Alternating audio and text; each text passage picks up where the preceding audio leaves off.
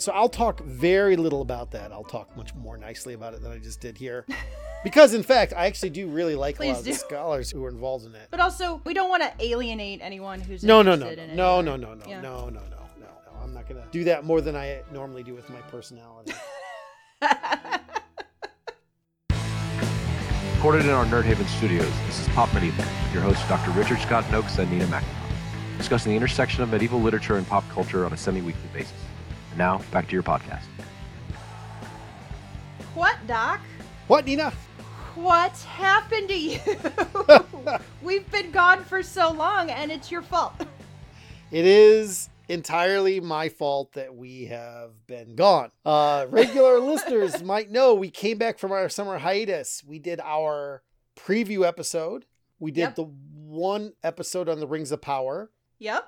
And then And we were all set to go. We were Yes. so ready. And we were yes, so we even did the follow up one, which because of what happened to me, engineer Mike kept delaying and delaying and delaying getting that out Mhm. because we kept thinking I was going to come back. So it's all my fault, and uh, It is. and it is because I tore my retina. In the most badass way possible. I, Yes. I will give you that. Yes, so I I tore my retina weightlifting, and and anyone Okay, who knows so- my beautiful body knows how absurd that sounds, and yet there you go. okay, so uh, listeners know that Doc and I are regular gym rats, especially Doc. And when I found out that you tore your retina lifting weights, I was gobsmacked. Like I I had no response to that other than to say, "Doing what?" like what what gym activity do I need to avoid to not lose my eyeball? to not have my eyeball explode. Now, are you comfortable sharing, you know, some I will- or a lot details? I will share all this information. Okay. I'll share everything as I Sure. understand it, not as an expert, but knowing a lot more about it than I did before. Please do. So I really am a regular at the gym. I just, I guess, genetically don't look like I am regular at the gym. I'm actually a lot stronger than I look, but that would not explain this. I'm not like, no one would mistake me for a power lifter, that's for sure. Even in the gym, watching me lift, people go like, oh, that old man stronger than I would have thought. No one's going to be like, look at that guy. Look how swole he is. So I was doing, I was bench pressing and I didn't know mm-hmm. I tore my retina. Basically, what happened was I was bench pressing, and when I left the gym, because it was chest day, I started getting, you know, uh, a lot of floaters in my eye, and I didn't understand why. I Mm-hmm. didn't think anything much of it. And they started increasing as the day went on. And by two o'clock in the afternoon, I completely couldn't see out of my left eye.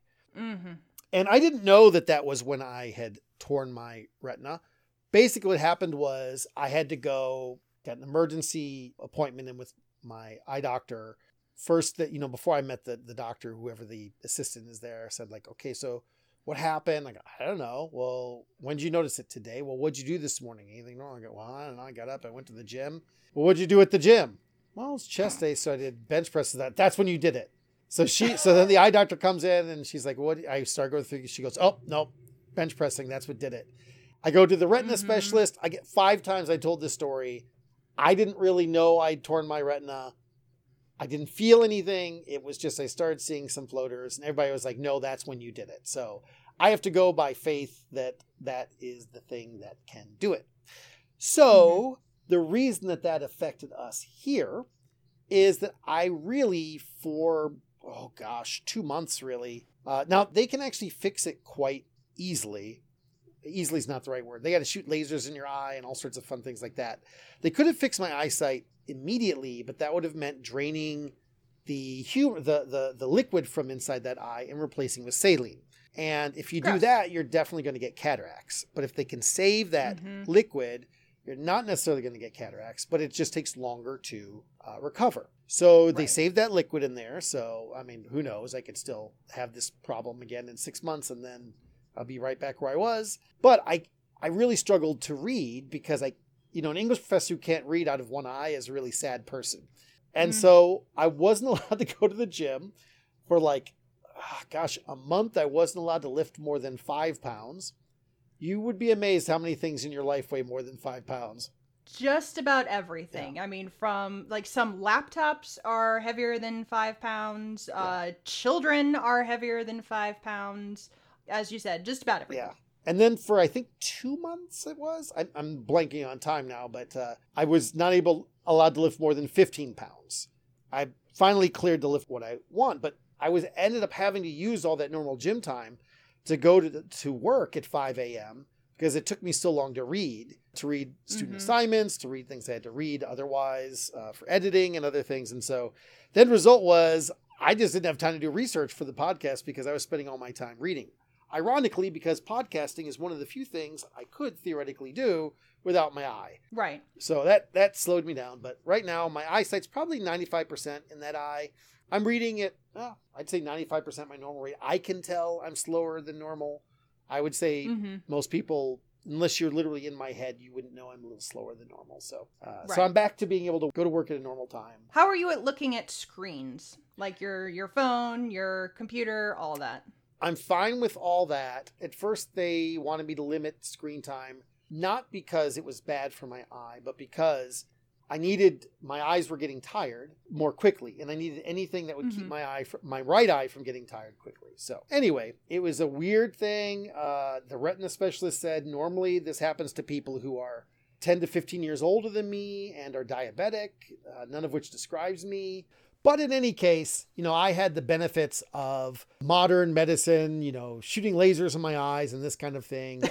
And Right. now I'm I'm back on it. I can more or less read well enough to podcast again. Well, to do the research for podcast again. But Right. Nina, did you know? You may have known this that my earliest research had to do with medieval manuscripts that were for medical remedies. I think we touched on that before. Yeah, so I did a lot of research on this, particularly Anglo Saxon magic and medicine. And there were these things called leech books. They were literally handbooks for physicians. hmm And they were the size of something a physician could carry around. And they would have all sorts of remedies for eye problems. So there's a lot of Mhm. research that's out there on disability studies. Just a lot of research in disability studies in medieval literature. It's a very hot subject. There's a lot of great work being done in that uh, right now. I'm not going to pretend to be an expert in that. Uh, my expertise is not generally in disability studies, but I do know a little bit about this idea about remedies for dealing with eye problems. And it wasn't always blindness. In fact, usually it was something Mhm. like bleary eyed or a sty in the eye or this kind of thing. And so in the 1950s, when scholars were looking at this kind of research, they looked at it and they th-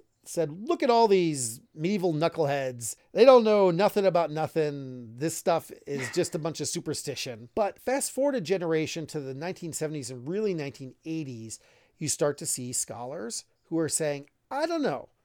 These people were informed by Greek, Roman, and Arab and Italian schools of medicine.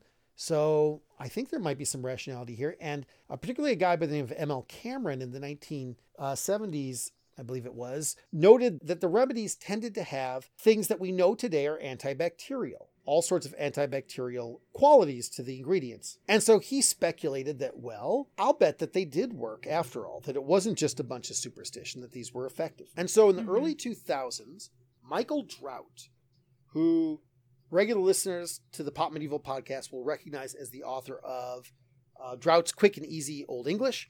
Uh, Michael Drout teamed up with some biologists to actually ask the question well, did they work? So they took one of the most famous remedies from these books. It was one that had been singled out as, oh, look at how superstitious it is.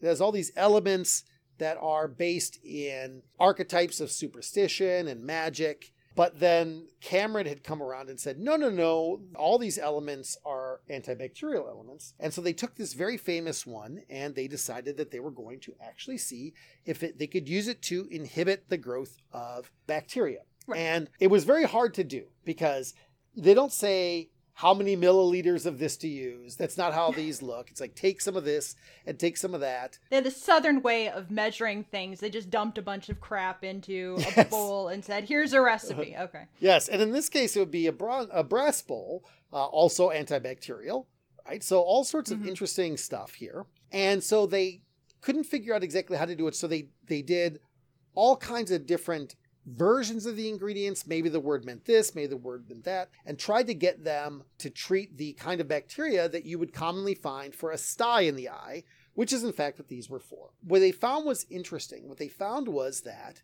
in fact, at some point in the middle of the process, these ingredients would have treated the sty in the eye, but by the time they were done processing it, it had become inefficacious. It wouldn't work anymore.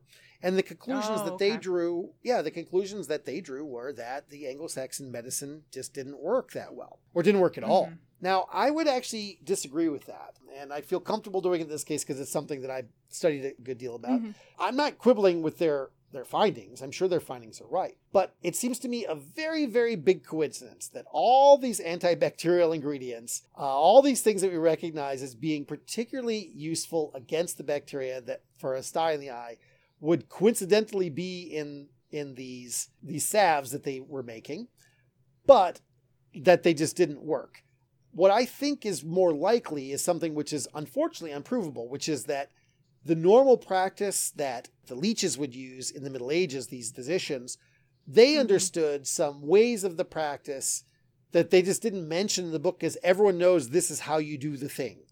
This is what a normal I amount see. of this is, and this is how you do the thing. And that there's something that we don't know that they would have done it differently because Drout didn't just follow the recipe. They he in fact tried to interpret it all these different ways and do it all these different ways to try to get it to work Mhm. out. And so what I think really the truth is is that there are things about the way they would do it that we ourselves don't know today. But what I would say is that since we can't we don't know them today, and what I've just said is unprovable, if you need to get your eye fixed, go to a retina specialist like me and get him to shoot laser beams in your eyes. Do not do not try these remedies at home.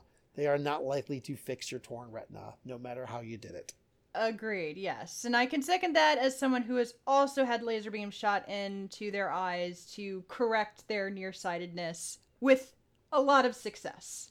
Please go to a modern doctor, not a medieval Yes. leech. I have a story too. Have you heard of a medieval king called John of Bohemia? All I know about him is that he was also called John the Blind, I know This none of the details of that. Nothing. You're going to tell me all, everything I need to know. Well, I'm going to tell you all about how he went blind. John of Bohemia, known as John the Blind, a little bit about him is father was Henry VII, known Holy Roman Emperor.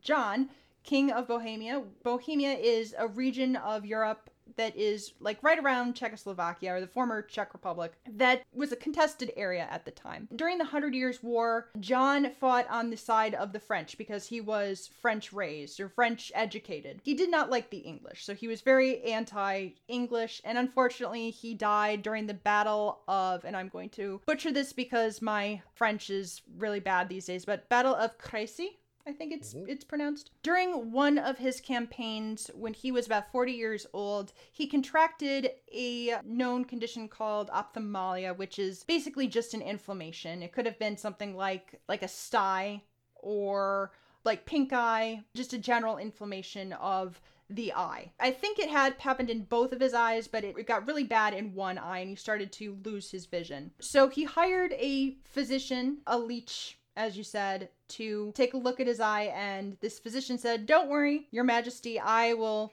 use my best leechcraft and I will cure you of this condition. Well, that was unsuccessful. And unfortunately, he went blind in that eye. Oh. So, John did what all kings did at that time and probably for several centuries afterward. He put that poor physician to death by drowning, which.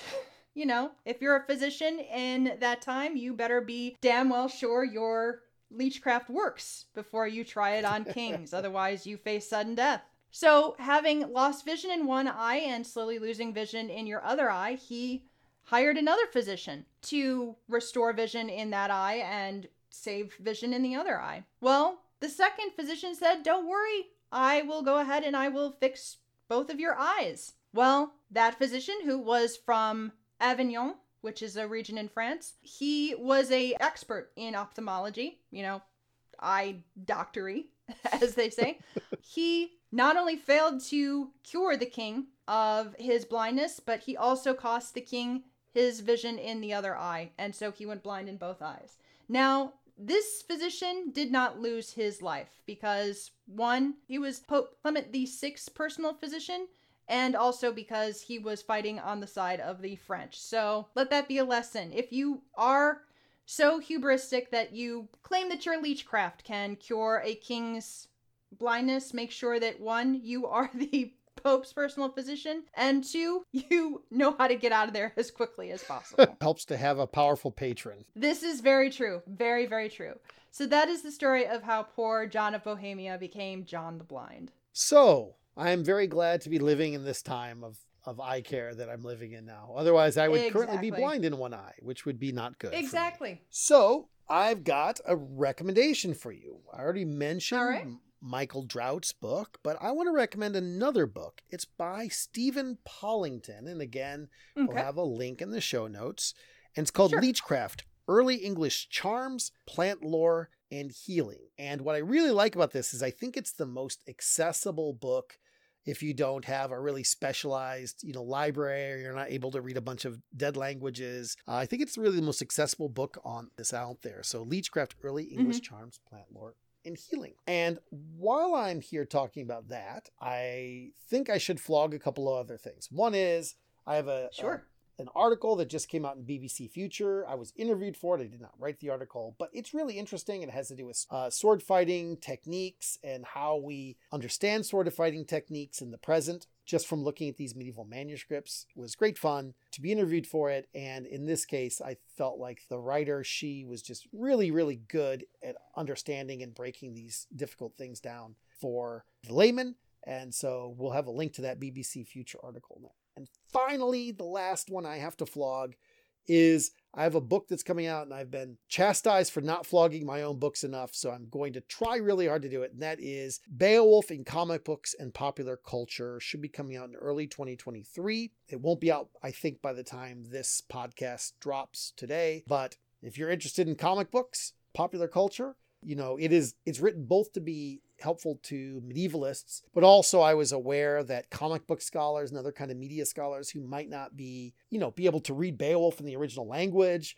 or might not know what these translations were, that it would should be accessible to them. So I've tried to write it in a way that's accessible to anyone without sacrificing getting into some of the weeds of the scholarly stuff. So that's Right. Beowulf in comic books and popular culture. Fantastic. Yeah, so Nina, what do you have to recommend to us? Well, I have an announcement since we're talking about self flagellation and our books. During the time that you were recuperating from your eyeball explosion, I finished my novel that I've been talking about for the last couple of years on this podcast. My new book is finally finished. It's now going to my editor for its final notes and it should be released in early 2023, much like yours. And its title that I'm ready to announce is called The new title, the final title. The Final Title. It's well, had some earlier titles were stolen by Neil Gaiman and other people. So Neil yes. Gaiman, st- which I, yeah, I'll talk about that when the book finally comes out. But yeah, Neil Gaiman stole my title, which is fine. Um, but the book title is finally called "This Is What You Wanted." So please look out for my book in early 2023. This is what you wanted. I'm very excited about it. Again, it's been a labor of love and trauma for the past 10 years. It'll be my third novel. Please go buy it. It'll be out paperback and ebook and other forms that I will be ready to announce soon. Ooh, So, ooh, yeah. mysterious. so I yes, have read eighty percent of this. I haven't read the last part Mhm. that you finished yet, so I can tell the readers it is moving and funny and uh, intriguing, and I found myself surprised at points. So uh, really, Ooh. really quite excellent. I think it is. exciting. I think it is your best work so far. Well, thank you. I appreciate that. And while it has no medievalism in it, it's very heavily steeped in academia. And I I drew on a lot of experiences from my time in college. So I'm I'm proud of this. Again, this is a, a lot of blood, sweat, and tears, so to speak.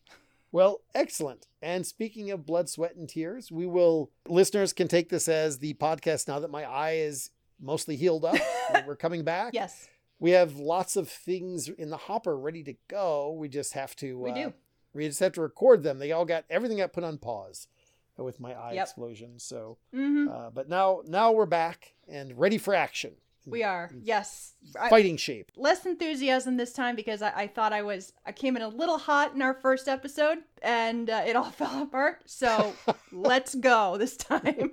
Okay. Okay. Anything else for the good of the cause, Nina? yes. Did you get any eye patches while you were recovering? I did not. I was really disappointed. The entire process. At no point did I get an eye patch. I spent a lot of time This is on. Etsy trying to find just the Mhm. perfect eye patch for myself, and at no point did I wear an eye patch, and it was sad. Yeah, I, I think I found one. I can't remember if it was on Etsy or some other site where it looked really, really cool, but then I saw it was for a child. Like it was way too small and too tiny, and I was like, Doc would never fit in that. Like I wanted to get you something that you would wear. My head is enormous, also, so that's another thing. Anything that you think maybe this will be too small, it will be too small for my giant noggin. Well, you got a lot of thoughts and a lot of knowledge to carry around in that meat suit. I got a lot of something in there. On that note, All right, Doc. Wes thu hal, Nina. Wes Thu Hal, Doc. Pop Medieval was recorded in our Nerdhaven studios. Your hosts are Dr. Richard Scott Nokes and Nina McNamara. Our audio engineer is Engineer Mike. Our music is courtesy of Dr. John Jinra. For more information, visit our website at profawesome.com slash popmedieval or visit our Discord channel using the invite link in the description of this episode. Thank you for listening. I can't remember. Look, time, like everything I see out of my left eye, a blur. So.